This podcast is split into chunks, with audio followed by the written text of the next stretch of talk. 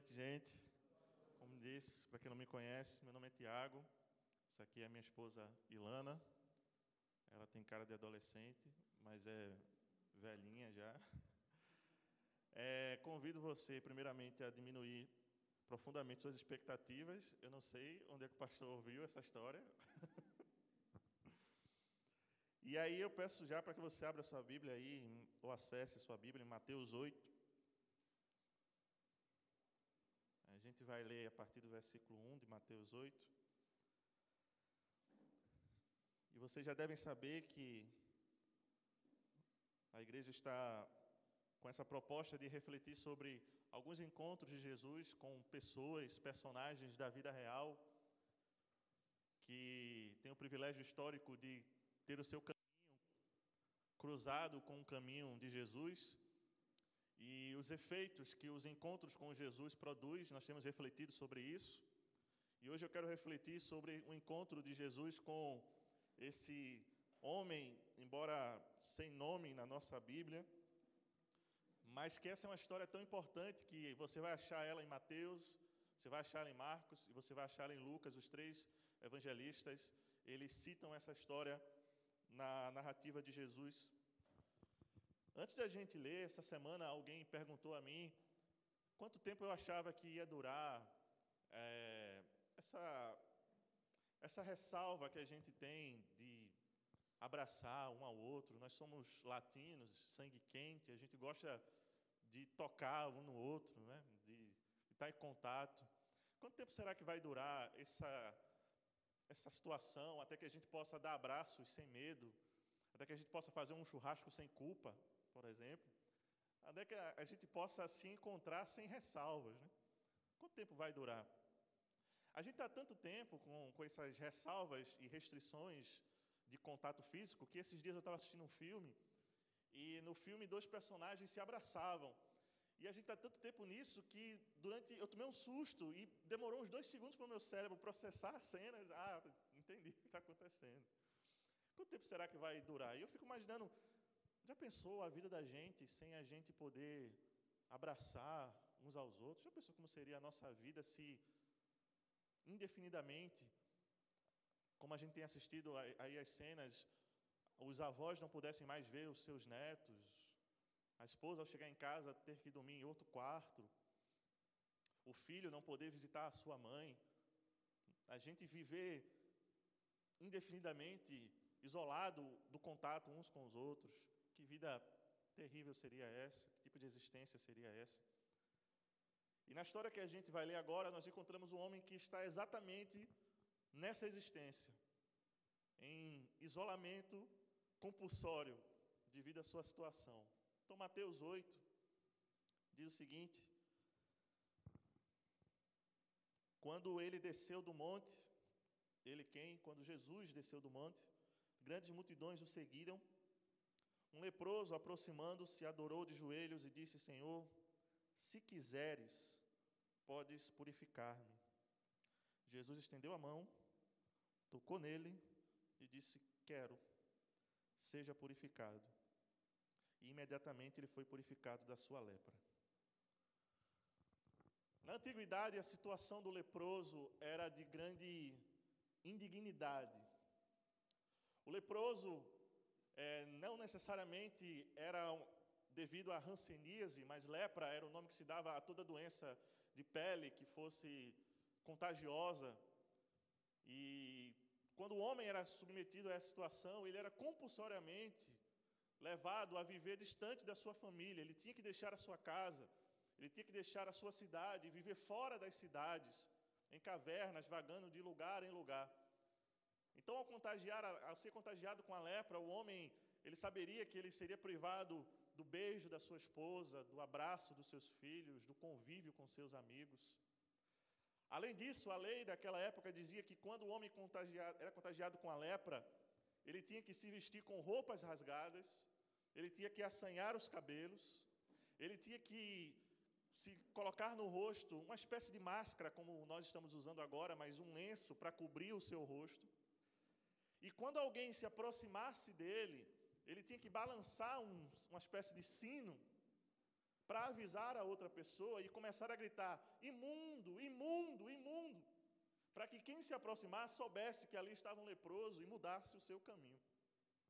Além disso, a tradição daquela época dizia ainda de que o leproso, tudo que ele tocasse, se tornava impuro, ou seja, inútil. Se ele bebesse água num copo, aquele copo se tornava inútil. Se ele tocasse em alguma roupa, um pedaço de tecido, aquele tecido era inútil. E se ele tocasse alguém, aquela pessoa também se tornava impura. Então nós temos aqui um homem intocável, em isolamento social compulsório. Mas além disso, o evangelista Lucas, quando narra essa história, diz que o corpo desse homem está completamente tomado pela doença. Então nós encontramos aqui um homem cuja a lepra já contaminou todo o seu corpo a sua doença está no estágio avançado. A gente pode imaginar que os seus dentes já caíram, que pedaços dos seus dedos já não existem mais, que os seus lábios já estão em carne viva. Um homem aos cacos, um homem sucateado, um homem cerimonialmente impuro, segregado do convívio dos amigos, da família, dos amores. Um homem aos pedaços. Mas aí então esse homem é tocado por Jesus. E o primeiro toque que ele alcança este homem é o toque da reputação de Jesus. Ele ouve falar de Jesus. Ele ouve a história dele. E a gente pode imaginar esse homem se escondendo entre as sombras da cidade para chegar mais perto, passando de beco em beco para se aproximar se escondendo entre as multidões, cobertos de vestes, para que ninguém o percebesse, para que ele chegue perto, para que ele escute Jesus. É bem assim a gente. Quando a gente ouve falar de Jesus, quando a reputação de Jesus chega para a gente, há um mover de curiosidade no nosso coração, a gente quer saber mais, a gente quer ouvir mais, a gente quer que nos contem mais. E aí no versículo 8, esse homem tem um encontro com Jesus. O que é está acontecendo no versículo 8 de Mateus? Jesus está descendo do monte, não foi isso que a gente leu? diz assim: descendo do monte. O que é que Jesus estava fazendo lá em cima do monte? Desde o capítulo 5 de Mateus, Jesus está pregando o famoso Sermão do Monte. E a Bíblia diz que quando Jesus termina de pregar, as multidões estão extasiadas, porque ele fala como quem tem autoridade.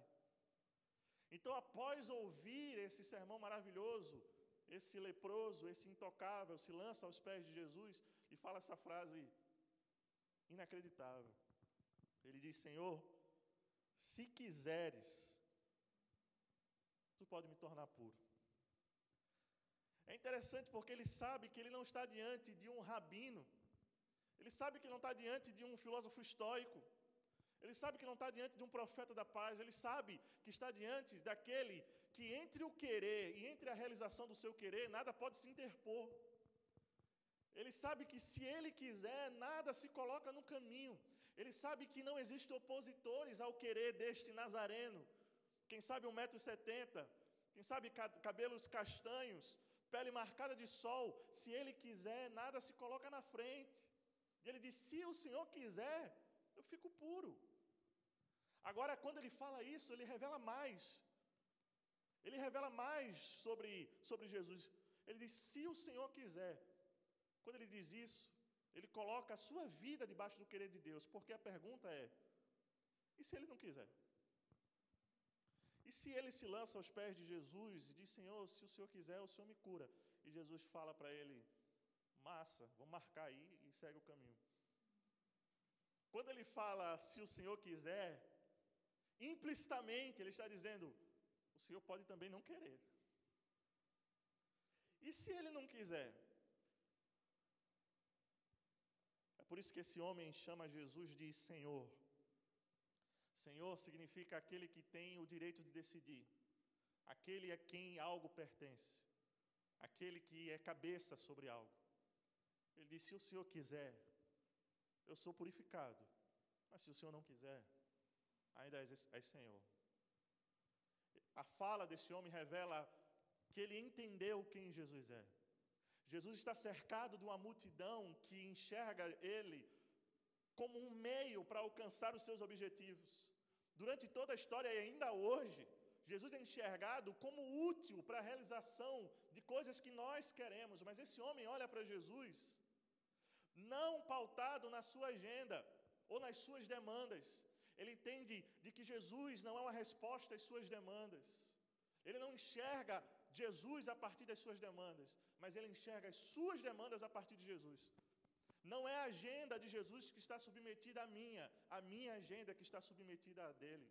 Ele não é um personagem da minha história. Eu, você e cada um de nós aqui somos personagens da sua história. Então, se ele quiser, ele tem poder, mas se ele não quiser, ele ainda é Senhor. Ele revela que Jesus não está posto à nossa prova. Jesus não é um vendedor de Jequiti que sai oferecendo amostra grátis e diz para a gente: se você gostar de mim, me leva para casa. Jesus não é um vendedor de acute que está anunciando pedacinhos de lactobacilos vivos que vão fazer um bem danado para a sua vida, me leva para casa. Jesus não está na prateleira escolhendo, esperando. A fala desse homem revela de que Deus não é um Deus reativo que se move a partir das nossas demandas.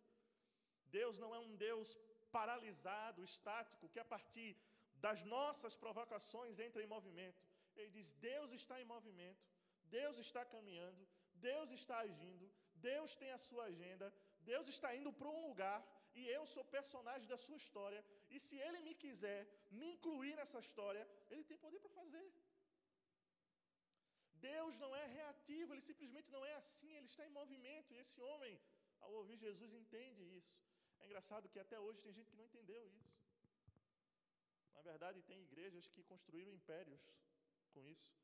Eu pergunto a você: é preciso ter mais fé para dizer eu decreto, eu determino, tem que ser, eu não aceito?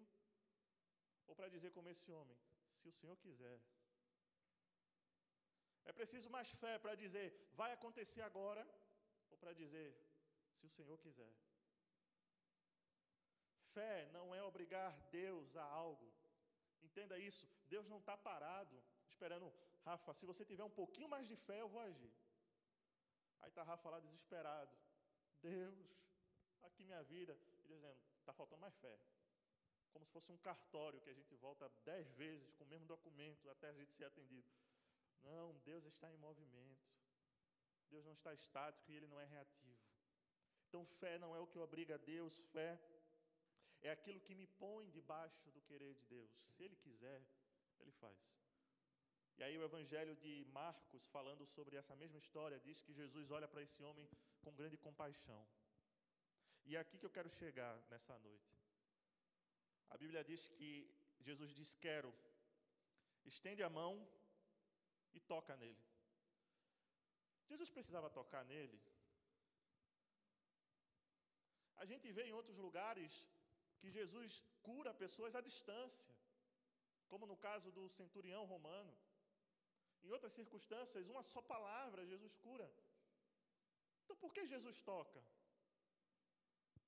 E aqui entra o segundo toque de Jesus. O primeiro toque foi o toque da reputação. O segundo toque foi o toque da restauração da identidade. Enquanto leproso, aquele homem é intocável. Enquanto leproso, aquele homem está aos cacos, tomado de lepra, desfigurado. Há quanto tempo esse homem não sente o calor do epiderme tocar o seu rosto? Há quanto tempo esse homem não, não é reconhecido como homem?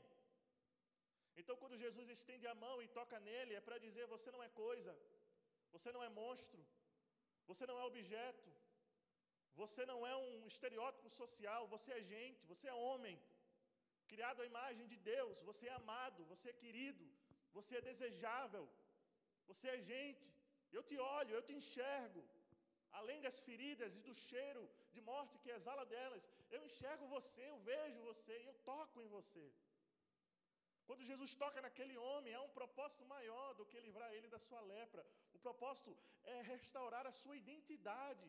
Que você seja lembrado de que você é gente, que você é importante, de que você tem identidade, de que você tem dignidade, de que você foi feito à imagem de Deus e de que os olhos de Deus estão sobre você. O toque de Jesus nesse homem é uma lembrança aos invisíveis dessa terra. aqueles que não são alcançados pelas políticas sociais, aqueles que não têm lugar de fala, aqueles que não encontram justiça nos tribunais. É uma mensagem para os invisíveis deste, deste mundo, que são reconhecidos como números nas estatísticas. Deus está dizendo: os olhos dos céus estão sobre vocês. E ainda que a justiça dos homens fale, o sol da justiça um dia raiará no horizonte deste mundo. Vocês não são invisíveis, vocês são gente. E aí Jesus estende a mão e toca naquele homem. Preste atenção nisso, a lei dizia de que ele não podia ser tocado. E ele não podia tocar nada, porque tudo que ele tocasse se tornaria impuro. Então, essa não é uma atitude esperada de Jesus. As multidões que acompanham Jesus e assistem aquela cena não esperam um tipo de atitude dessa, de que um homem santo, um homem mensageiro, uma mensagem de Deus na boca, se contamine com o toque no impuro. É um escândalo esta cena de um homem santo estender a sua mão e tocar no impuro. Automaticamente Jesus se tornaria impuro também, cerimonialmente inútil. Mas mesmo assim ele faz. Querido, o amor de Deus às vezes é um escândalo para a gente. O amor de Deus às vezes é um escândalo para aqueles que acham que pode domesticar Deus. Para aqueles que acham que pode dizer aonde Deus vai entrar, o que tipo de voz Deus fala, com, com que tipo de gente Deus anda, com que tipo de música Deus escuta, com que tipo de lugar ele frequenta, como dele vai agir, que hora ele vai agir. O amor de Deus subverte. A palavra subversão tem esse sentido, algo que vem de baixo e revira o que está acima. O amor de Deus subverte, pois vem debaixo das tradições, debaixo da, dos paradigmas, debaixo dos rótulos e joga o que está em cima para baixo. Ele joga, reverte a ordem, porque na ordem natural, o que o, o leproso tocasse se tornaria impuro. Mas na ordem do amor de Deus, quando Jesus toca, ao invés da impureza do leproso passar para Jesus, a purificação de Jesus passa para o leproso. Jesus não tem medo dos nossos pecados. Jesus não tem medo das nossas partes mais feias. Jesus não tem medo do pus da nossa vida. Jesus não tem medo dos nossos traumas. Jesus não tem medo daquilo que a gente, daquilo que a gente com tanto trabalho oculta e perfuma. Há umas, há duas semanas atrás eu estava em casa e eu e minha esposa de quarentena, então a casa estava, enfim. E aí meu pai liga. E aí meu pai liga e diz: Ó, oh, estou indo aí. E a cena, a cena foi essa. A cena foi: Eu, ô oh, pai, venha. Ô, oh, venha mesmo, que saudade. Chega, chega, vem aqui, vem aqui. Tá bom, tchau. Pelo amor de Deus, pai, não está vindo aí. Olha, eu disse a ela, foi, foi uma faxina tão eficiente que eu, de vez, uma vez por semana eu vou fazer isso. Eu vou entrar na sala assim, mãe está vindo, pelo amor de Deus. A gente arrumou tudo, ele chegou, viu a casa arrumadinha. Mas se ele abrisse aquela porta daquele quarto, ele ia ver que todas as, as roupas do mundo, da vizinhança inteira, estavam em cima da cama. Às vezes a gente quer se relacionar assim com Deus, às vezes a gente quer ocultar pedaços da nossa vida para Deus, para a gente se revelar bonitinho para Deus, porque a gente acha que Deus compra a versão que a gente vende para os outros. Mas é na lepra que Deus quer tocar. É onde mais é feio que Ele quer tocar. Nesse tempo de pandemia, é engraçado como a gente tem ressalvas para se contaminar, é engraçado como a gente fica com medo de sentar em alguns lugares, de pegar em algumas portas, a gente está sempre com medo da contaminação. Eu fico pensando, imagina Jesus. O que, que os olhos de Jesus viam? Porque se para mim que sou mal, o mundo é mal, como é que Jesus enxerga, enxergava este mundo?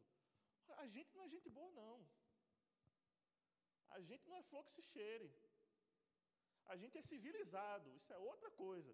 Mas tem hora que o pitbull sai da coleira. A gente é mal. Então, se para mim, comedor de cuscuz com charque, o mundo é mau, eu fico pensando, e aos olhos de Cristo, o que Jesus enxergava do alto da cruz?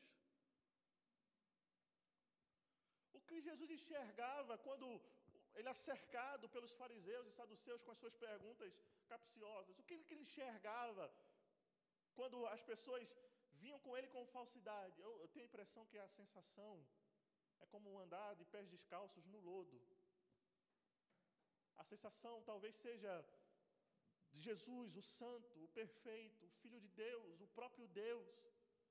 O próprio Deus interrompendo a história, caminhando entre nós, debaixo do nosso sol, na, na frieza das nossas madrugadas, caminhando, na verdade, entre nós e as nossas falsidades, as nossas mentiras, as nossas vaidades, as nossas, os nossos egoísmos, as nossas meias verdades, e tendo discernimento de cada uma, e tendo visão clara de cada uma da gente. A sensação talvez fosse de pisar com pés descalços no lodo. E aí eu entendo que o sacrifício de Jesus não começa na cruz, começa no nascimento. Porque quando ele nasce e é posto no colo de Maria, ele é recepcionado por um mundo pandêmico. Ele é recepcionado por um mundo leproso. Ele é recepcionado por um mundo contaminado. É Deus se incluindo na aldeia dos leprosos. É Deus se incluindo na aldeia da iniquidade. É interessante, assim como a lepra e, e a Covid, elas são contagiosas, assim também a maldade, o pecado, a iniquidade também é contagioso na gente. Passou de Adão para cada um de nós. E a gente já nasce contaminado. Assim como a lepra é progressiva, vai ficando cada vez pior com o tempo, degradando a carne doente. Assim também o pecado tem sempre a tendência de aumentar de tamanho nas nossas vidas, dominando cada vez mais. Pensamentos viram ações, ações viram hábitos, hábitos viram caráter e caráter moldam o nosso destino. Assim como a lepra e também o Covid-19 leva ao isolamento social, assim também o pecado é a causa da nossa separação com Deus, e a causa, a causa da inimizade que temos uns com os outros. Qualquer lugar longe de Deus é desprovido de sentido, de beleza, e, portanto, esse lugar pode ser chamado de inferno.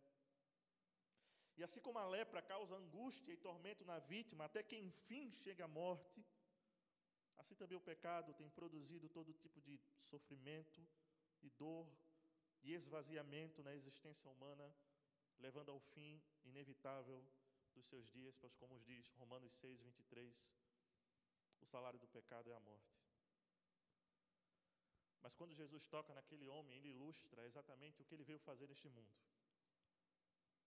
Jesus veio exatamente tocar no, no que há de mais feio em nós. Jesus veio exatamente elamear seus dedos com a nossa existência. Jesus veio exatamente sujar suas unhas com o nosso barro até que suas vestes tivessem o nosso cheiro, até que o seu rosto tivesse as nossas manchas. Jesus, na história, é Deus docemente interrompendo nossos cursos, nossos caminhos, se interpondo em nossos projetos de existência, de, de humanidade, parando-nos em nosso caminho de morte, enxergando o que há de mais feio em nós, as nossas tragédias, as nossas desgraças. E ao invés de nos tratar como um diabo, que nos aponta e nos revela as nossas desgraças para nos pôr para baixo, o toque dele produz cura, produz vida. É um toque onde mais dói, mas é o toque mais urgente que nós precisamos. A gente tem tentado se curar. Mas assim como a lepra não havia cura, assim também o nosso problema não tem cura, a não ser que Ele toque em nós.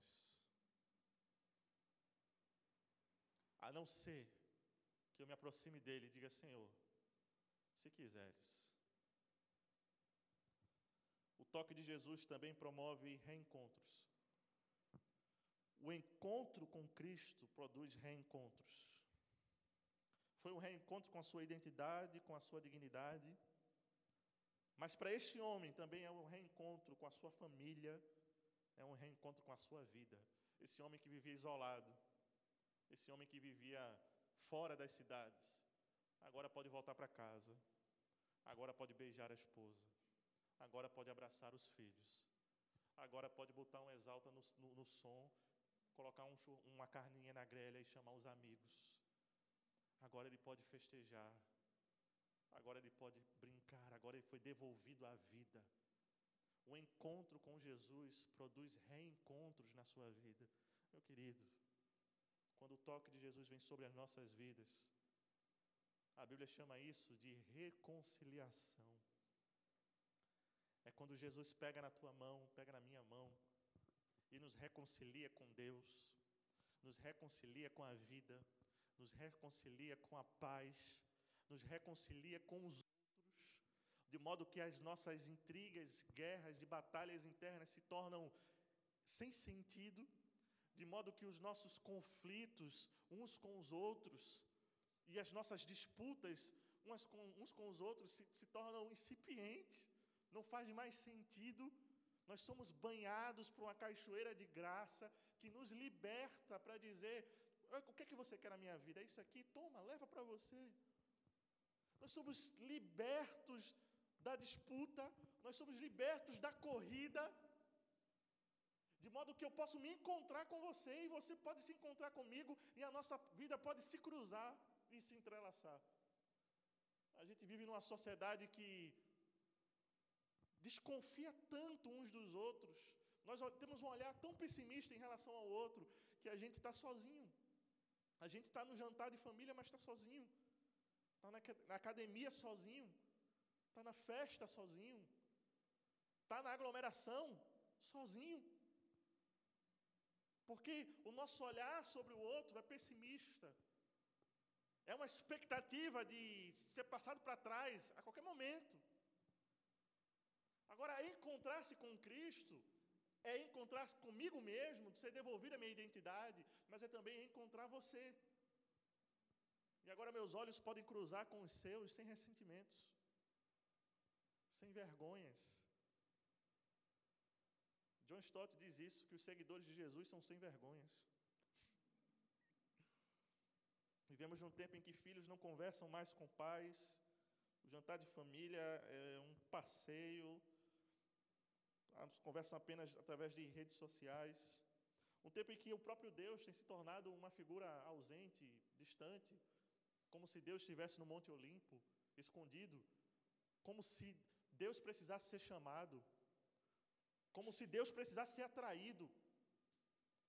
As pessoas às vezes se relacionam com Deus como se Deus fosse esse que está lá. E nós que estamos aqui, chamamos Deus, tu que estás aí, vem para cá. Mas quando Jesus toca neste homem, ele está dizendo: Olha, Deus não está lá, Deus está aqui tocando em você. É um Deus que toca em nós. É um Deus, não é figurativamente, ele toca em nós. Através de Jesus. É carne, é epiderme tocando em nós. É um Deus que diz: Me chama de Emanuel. Deus conosco. Deus entre nós. Deus que caminha entre nós. Encontrar Jesus é ter um reencontro com a vida. Por último, o toque de Jesus produz transformação integral. A lepra some imediatamente, não daqui a algum tempo, mas instantaneamente. Isso está em Mateus, está em Marcos, está em Lucas, nos três evangelhos fala a mesma coisa. Instantaneamente o homem fica purificado. O que, é que isso significa?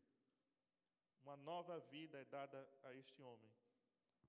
Uma nova, um novo começo é dado a, a esse homem. Jesus está dando àquele homem um novo start na sua vida. Olha que loucura isso, olha que doideira.